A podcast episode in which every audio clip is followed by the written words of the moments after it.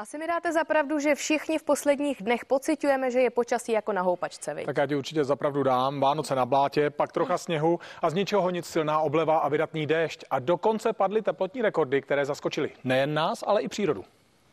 Počasí posledních lednových dnů připomíná spíš to aprílové. Šindelová na Sokolovsku, mrazová kotlina, teploty tady pod nulu padají klidně v červenci, no ale obleva dorazila i sem a ze země vytáhla třeba tyhle ty 7 krásky.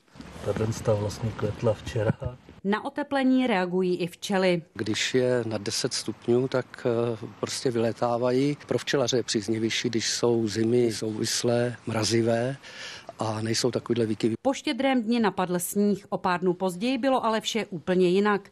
Silvestr byl nejteplejší za posledních 90 let a teplotní rekordy padaly i v novém roce. Nejtepleji bylo v Kopistech v severních Čechách, tam bylo necelých 16 stupňů. Mnoho lidí vyrazilo v téměř jarním počasí do přírody, třeba na ještěd. Je brutální vedro, jako bych řekl, na 1. ledna to se nedá. Počasí nahrávalo i otužilcům začátečníkům a tak se do ledové vody s teplotou těsně nad nulou v Kamencovém jezeře u Chomutova ponořila i naše reportérka. Už to začíná bolet.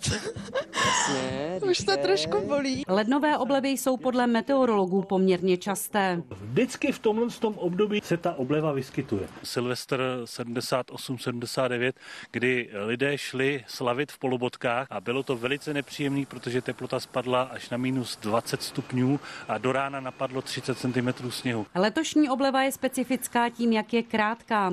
Od severozápadu už k nám proudí studená fronta. Ten déšť bude postupně večer přecházet právě na západě Čech někde v polohách nad 700 metry do sněžení a zítra už ty sněhové přehánky odpoledne už budou i v těch nejnižších polohách. Jestli se předpovědi meteorologů naplní, mělo by od středy přijít ochlazení a nastoupit opět zimní počasí. Jakub Pavelka, Tomáš Polák a Pavlína Platová, CNN Prima News.